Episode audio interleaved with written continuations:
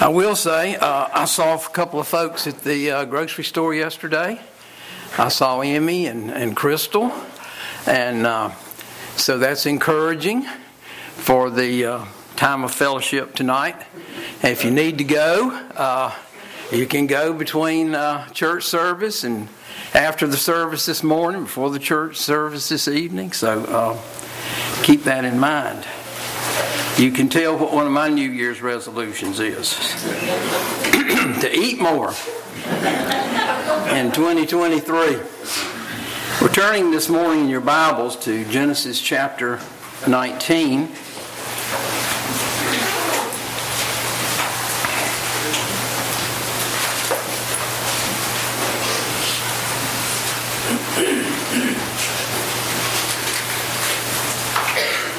Genesis 19, and we want to read at verse uh, 15. And when the morning arose, then the angels hastened Lot, saying, Arise, take thy wife and thy two daughters which are here, lest thou be consumed in the iniquity of the city. And while he lingered, the men laid hold upon his hand, and upon the hand of his wife, and upon the hand of his two daughters, the Lord being merciful unto him. And they brought him forth and set him without the city. Let's look to the Lord in prayer. Father, we thank you for this new year, and we look forward in it to your coming. We believe that it's near, that it's even at the doors. We pray that we would live in the light of that if we know you as our Savior. And for those who may be lost, we pray that they would understand the need before it's eternally too late to trust you as their Savior. To that end, we pray that you would bless our study of your word today, and we ask it in Jesus' name. Amen. We want to begin by wishing all of you a very happy new year. John Newton wrote a hymn that comes to mind on this day with a slight modification. The hymn that he wrote is called Safely Through Another Week. We used to sing this quite often at uh, church that I grew up in. And the first verse says, Safely through another week, God has brought us on our way. Let us now a blessing seek, waiting in his courts today. Day of all the week, the best, emblem of eternal rest. On this New Year's Day, we can sing in our hearts that not only has God brought us safely through another week, He's brought us safely through another year. And our attitude should be that we are here to seek a blessing as we wait in His courts today. And this is indeed His courts.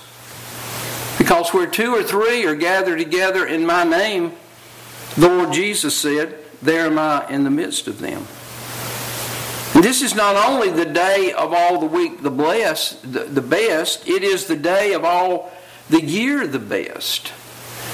As we have a very unique opportunity today to begin 2023 with the Lord Jesus in His courts. This morning, as we look at Lot, we want to think about where we are going to spend this year of 2023. We'll spend it in one of two places. To do that, we want to think about Lot's escape from Sodom. In verse 16, the angels physically bring Lot and his wife and his two daughters out of the city. In the face of the judgment of God, Judgment that was literally only moments away. Lot and his family have to be drugged out of Sodom. That sounds incredible to us here in 2023 as we look back at these verses. But it really shouldn't. Lord Jesus told us, and it's the verse that we have mentioned so often in these studies that likewise also as it was in the days of Lot, even thus shall it be in the day when the Son of Man is revealed. We are, as we have seen in these studies, living in Sodom. That means that this morning we're living in a world that is standing on the brink of the judgment of God. And yet, how many believers in this hour are lingering in Sodom? And the only thing that's going to bring them out is the rapture. The only thing that is going to bring them out is the return of the Lord Jesus to the air and as he snatches his people out of this world. The only way that the majority of believers will ever come out of Sodom is for God to physically bring them out, just as the angels did Lot. Verse 17. And it came to pass when they had brought them forth abroad that he said, Escape for thy life, look not behind thee, neither stay thou in all the plain. Escape to the mountain, lest thou be consumed. The angels brought Lot out of the city of Sodom, and they said to him, Escape to the mountain. That sets before us a very critical contrast. The contrast between the city and the mountain. A city in the Bible, as we have talked about before, pictures to us man gathered together in, in uh, corporate, in collective defiance against God. The city is a place of man's order and man's system of thoughts and ideas and philosophy. The city is a place of sin. It's a place of pleasure and indulgence and gratification. Turn back for just a minute to Genesis chapter 4. Genesis chapter 4. And look at verse 16.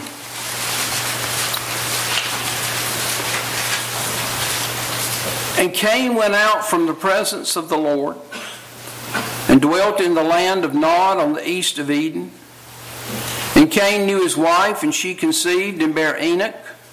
And he, that is Cain, builded a city and called the name of the city after the name of his son Enoch. Cain built the first city. And he built it in defiance and rebellion against God after he refused to acknowledge his sin, God confronted Cain with his sin in verse 10 as he comes to him and he says, What hast thou done? What hast thou done? Here's an opportunity for Cain to acknowledge his sin and confess his sin. But he would not do it. He refused to repent of the murder of his brother Abel. And he goes out from the presence of the Lord and he builds this first city. And he names it after his son Enoch. We see in that the idea of making a name, preserving a name, preserving a philosophy of life. Cain named his son Enoch. The name Enoch means teacher, it means to train. And so Cain was going to uh, preserve his life and preserve his philosophy through the teaching and the training that his son, that he gave his son, and that his son Enoch would teach to his sons. The philosophy that you don't need God. You can build a city, you can build a civilization, you can build a life without God. And you can preserve and keep your life because it's worth living. It's to be enjoyed to the full. This is the kind of thinking that is embodied in this first city. And it's in direct defiance and rebellion against God and His Word. In Genesis chapter 11, turn, turn over there as we make our way back to Genesis chapter 19. In Genesis chapter 11, we read that in verse 1 the whole earth was of one language and of one speech. And it came to pass as they journeyed from the east that they found a plain in the land of Shinar, and they dwelt there. And they said one to another, Go to, let us make brick and burn them thoroughly. And they had brick for stone, and slime had they for mortar. And they said, Go to, let us build us a city, and a tower whose top may reach unto heaven, and let us make us a name, lest we be scattered abroad upon the face of the whole earth. In verse 4, Nimrod and his people say, Let us build us a city and a tower. And notice the reason for the building of this city and tower. It was so they could make us a name. That was Cain's idea and philosophy. In naming the first city after his son. It's the idea of preserving and keeping your life. But we see something else in verse 3, something that we've talked about on a number of occasions, something that Pastor Kelly preached many years ago. Notice that it says, and they had brick for stone. Builders of this city made a substitution. It's the same substitution that Cain, no doubt, made in that first city. They substituted brick for stone. Stone was available. But instead of stone that God provided, they built their city out of brick that they provided. That says everything about a city. These men, these builders, rejected the stone. They rejected, just as Cain did, the Lord Jesus Christ. They didn't want anything to do with Him, they didn't want anything to do with His Word. What they wanted was what man made. What they wanted was brick. What they wanted was man's order, their own system of ideas and thoughts and philosophies that are in defiance and rebellion against God and His thoughts and His Word. And it's out of a city, the city of Sodom, that the angels set Lot and his family. Let's go back to, to Genesis chapter 19. The angels set Lot and his family out of Sodom. And in contrast to the city, they tell him to escape to the mountain. Escape to the mountain. A mountain in the Bible is a place of revelation. It was on the mountain of Sinai that God revealed his written word for the first time. He wrote it there. In Song of Solomon, chapter 2, and verse 8, we read, The voice of my beloved, behold, he cometh leaping upon the mountains, skipping upon the hills. So a mountain is a place of revelation. It's where we hear his voice. But a mountain is also a place of sacrifice. It's a place of self denial. It's a place of death. Look over a couple of pages to Genesis chapter 22. Genesis chapter 22. And look at verse 1. And it came to pass after these things that God did tempt Abraham and said unto him, Abraham, and he said, Behold, here I am. And he said, Take now thy son, thine only son Isaac, whom thou lovest Get thee into the land of Moriah and offer him there for a burnt offering upon one of the mountains, which I will tell thee of. Mount Moriah was a place of sacrifice in Abraham's life. It was a place of self denial. It was a place of death. Here on this mountain, Abraham was to sacrifice something that was dearer to him than his own life the life of his only son. This mountain was not an easy place. It was a place where Abraham would be called, uh, uh, be called on to make the greatest offering of his life. Pastor Kelly preached a message. I think I've mentioned it to you before on this passage. It's called the final offering. I would encourage you to go on sermon audio and listen to it, but I want to warn you before you go. It can change your life.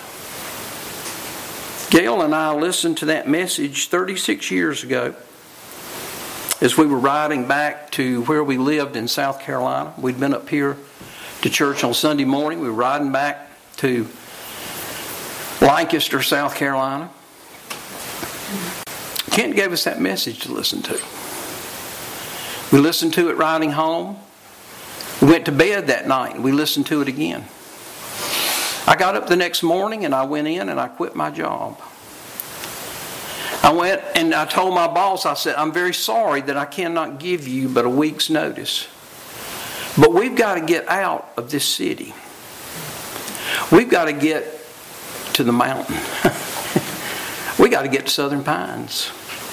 That's where the Lord wants us. That's where He wants our children in that school. And so we came. Never thought I would quit a job and not have a job. But the Lord directed us that way. So I warn you, if you listen to that message, it can change your life. But this mountain was a hard place. It was a place of tears. You don't think Abraham shed tears that day? You don't think he was in anguish of soul? He was going to offer his son Isaac for a burnt offering.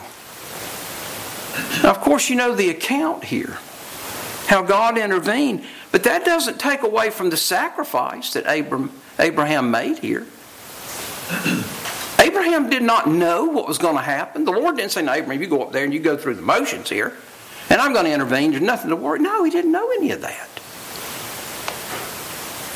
Abraham sacrificed his son. He, was, he, he did it. Paul tells us in Hebrews 11 that by faith, Abraham offered up Isaac, his only begotten son. And he did it because he accounted that God was able to raise him up even from the dead. And then Paul tells us this in Hebrews 11 and verse 19. He says, From whence also he, Abraham, received him, Isaac, in a figure. A parable. That's what the word figure means. It's an example by which a doctrine is illustrated. And the doctrine that is illustrated on Mount Moriah between this father and his only begotten son is the doctrine of the cross of Calvary. Where some almost 2,000 years in the future, on this very mountain, this place of sacrifice and self denial and death, God the Father would sacrifice His only begotten Son, the Lord Jesus Christ. And there on Mount Calvary, the Lord Jesus denied Himself. In the Garden of Gethsemane, He prayed, Not my will, but thine be done. On Mount Calvary, He lived those words. On Mount Calvary, the fire of God's judgment was poured out on the Lord Jesus Christ. As the Father laid on him, we, we read how uh, the, the wood was laid upon Isaac. The Lord Jesus had laid upon him the iniquity of us all.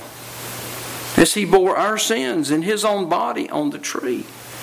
And on that mountain, on the mountain of Calvary, God the Father stretched forth his hand and took the knife to slay his son. And no man, no man stayed his hand, as happened here. He plunged that knife of judgment and death into his only begotten son because our sin was upon him. He was made sin for us, and the wages of sin is death. A mountain is a place of revelation.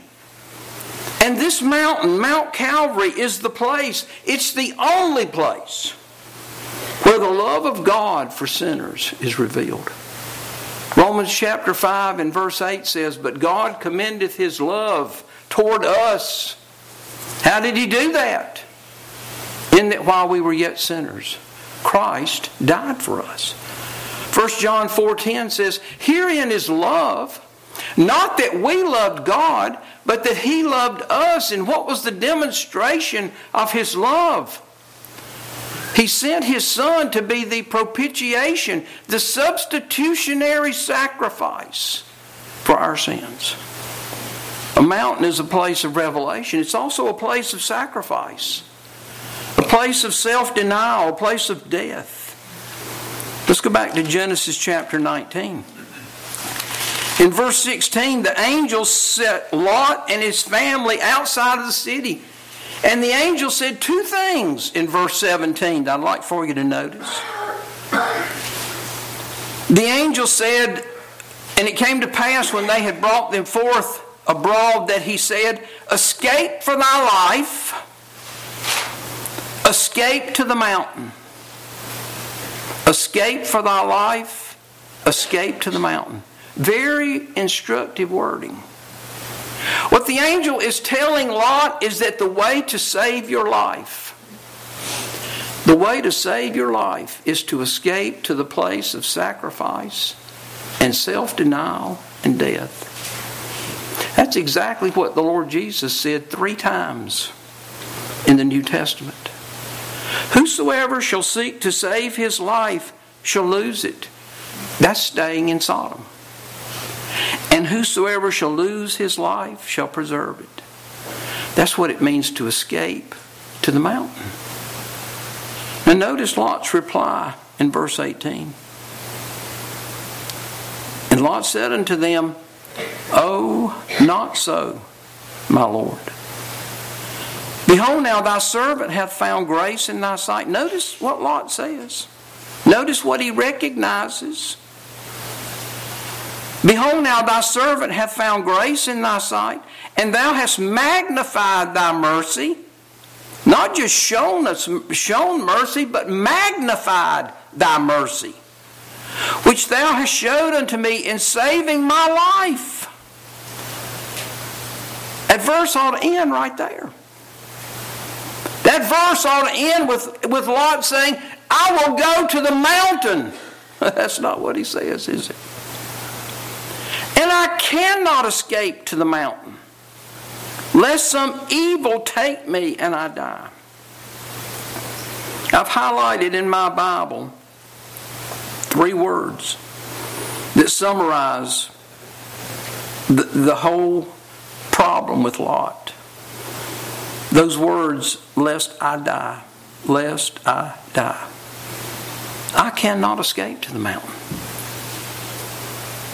lest some evil take me and I die. And Lot was right, wasn't he?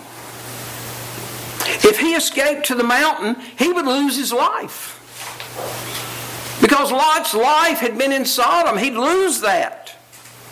He understood that the mountain was a place of sacrifice and self denial and death, and he didn't want any part of that.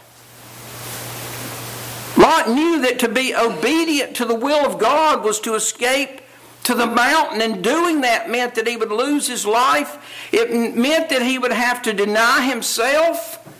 It meant that he would have to put aside his goals and his plans and his ambitions and all of his desires. Everything that he had built. It meant that he would have to give up the pleasures and the decadence of the city. And that seemed evil to him. Lot believed it would be evil to deny himself. Lot believed it would kill him to do what the Lord wanted him to do. Lot wanted one benefit from salvation heaven. Heaven. But other than that, his attitude of heart was a point that Vance Havner made in his little book, Pepper and Salt how many Christians' lives are summarized by the song, Take my life and let it be. Take my life, Lord, but you let it be. Nothing beyond salvation. You just let me alone. You just let me live my life the way I want to live it. That's the way the Lord Jesus said that the majority of believers would be living in this hour. If you want to seem evil in the eyes of most believers today, just start talking about escaping to the mountain. Just start talking about sacrifice and self denial and death to self and being obedient to the Word of God. And what you'll hear is exactly what Lot said Oh, not so. I cannot do that lest I die. And so in verse 20, Lot has an alternative to the mountain. Behold, now this city is near to flee unto, and it is a little one. Oh, let me escape thither. Is it not a little one? And my soul shall live. Lot's alternative to the mountain is a little city. A little city. It's near. It's near. It's right here. That word near suggests convenience, doesn't it? It suggests ease. As opposed to the mountain that's, that's rough and steep. The word little suggests an attitude of relativism in Lot's life. This city was little and therefore much less evil than Sodom. The, the word little suggests an attitude of, of tolerance and compromise, the idea that it's all right. It's all right to tolerate sin. It's all right to compromise as long as it's just in the little things. The little city. But Lot was ignoring what we so often ignore. And that is the truth about little things. The truth about little sins in our life. God says a little leaven, a little leaven, leaveneth the whole lump. God says it's the little foxes, the little foxes that spoil the vines. Here in Lot's words, we see the attitude of believers in this hour convenience, ease, relativism, tolerance, compromise. There's one other thing in this verse. Notice the last words of verse 20. And my soul shall live. There's that city philosophy. There's that city philosophy of making and preserving a name, a life. The idea of keeping and saving our life. The idea that our life is worth saving and living. You see, Lot could not live in the city without having the philosophy of the city affect him and his thinking. And neither can we. Neither can we. Verse 21. And he said unto him, See, I have accepted thee concerning this thing also, that I will not overthrow this city for the which thou hast spoken. Haste thee, escape thither, for I cannot do anything till thou be come thither. Therefore the name of the city was called Zoar. The sun was risen upon the earth when Lot entered into Zoar. Enters into this little city of Zoar. The Lord brought Lot out of Sodom. He changed Lot's physical location. He told him to escape to the mountain. But please notice in these verses that the Lord did not change Lot's mind about the city. God directly moved in Lot's circumstances. And he moved in mercy. As we see in verse 16, the Lord being merciful unto him. And as Lot acknowledges in verse 19, magnified mercy. But God would not violate Lot's free will. He would not violate Lot's freedom to choose.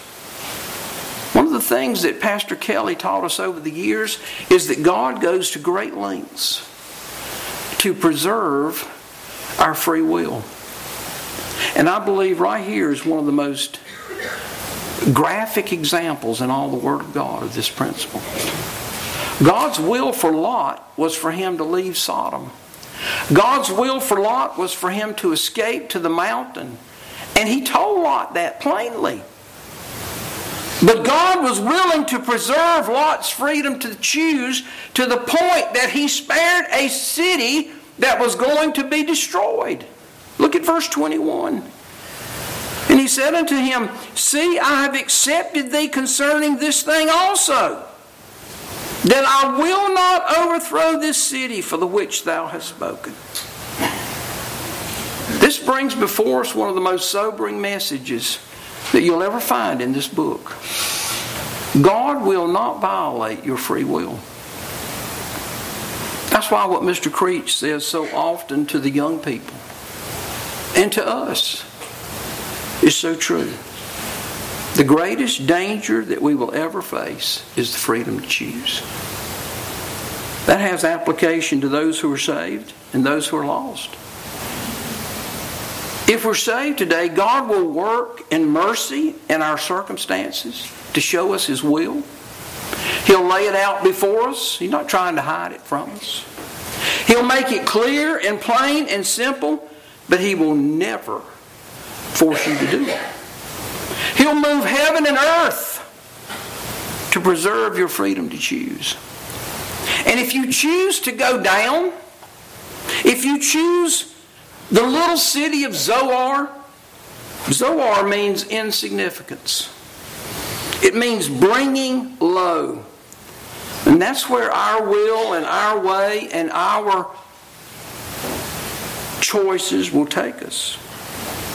But if that's the little city that we choose, God will let us go there. But He'll do exactly what He did for Israel. In Psalm 106, that's a psalm of the history of Israel. We read in that psalm how Israel forgot the Lord's works, how they would not wait on His counsel, how they lusted exceedingly in the wilderness and tempted God in the desert. And then we read these words in Psalm 106 in verse 15. And he gave them their request. Wouldn't force them to go to the promised land. Wouldn't force them to keep his law. He gave them their request, but sent leanness into their soul. God gave Lot his request.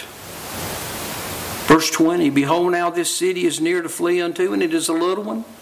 Oh, let me escape thither. Is it not a little one? And my soul shall live. God gave Lot his request, but sent leanness into Lot's soul. That's what the rest of Lot's story here in Genesis chapter 19 is all about. It's about the leanness of Lot's soul, the leanness of fear. Fear. Lot feared to dwell in Zoar. It's about the leanness of living in a cave in the mountain instead of living in obedience on the mountain. It's about the leanness of drunkenness. It's about the leanness of incest with his daughters that brought into the world two sons whose descendants would be the enemies of the people of God. If we're saved this morning, where are we going to live? in 2023. The first day of this new year is, a good time to think about this question. Because it may be that the Lord is setting you outside some city in your life right now. Some area of defiance and rebellion. And the Spirit of God is saying to you what He said to Lot escape from thy life, escape to the mountain.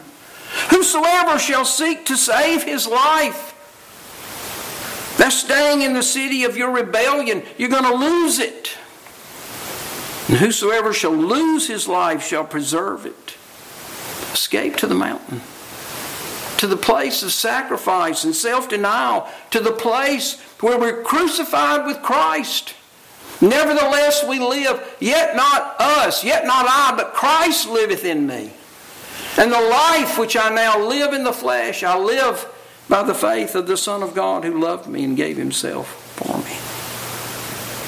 Where are we going to live in 2023? The mountain or Zoar? What's going to characterize our life in this new year? Is it going to be blessing or leanness of soul? If you're lost today, God will work in mercy in your circumstances to bring you face to face with your need to be saved. He'll ask you the same question he asked Cain What hast thou done? What hast thou done? You crucified the Lord of glory. That's what you've done. He'll bring you face to face. with your need to be saved, but He will never force you to be saved. That's why we read this warning in Deuteronomy chapter 30 and verse 19. I call heaven and earth to record this day against you, that I have set before you life and death, blessing and cursing. Therefore, choose life. Choose life, that both thou and thy seed may live. Life is found, life is chosen by escaping to the mountain, the mountain of Calvary, where the Lord Jesus took your sin upon himself and died in your place. You choose life by taking your place as a sinner and asking the Lord Jesus Christ to save you. And if you do that right where you are, He'll take your life that is not worth living, your life that's not worth preserving, and in exchange, He'll give you the only life that is, and that's His own life, the gift of eternal life. Let's look to the Lord in prayer. Father, we pray that you would help us to consider these things, whether we're saved today or whether we're lost.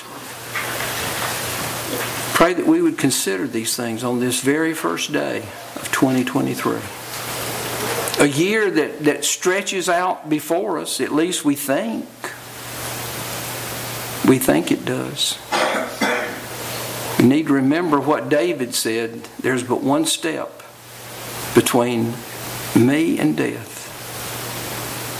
We're not promised that we'll see January 1st, 2024. And so we pray that if we're saved, we would redeem the time and live for you. And Father, if there's any here who are lost, they would understand that today is the day of salvation. We pray these things in Jesus' name. Amen.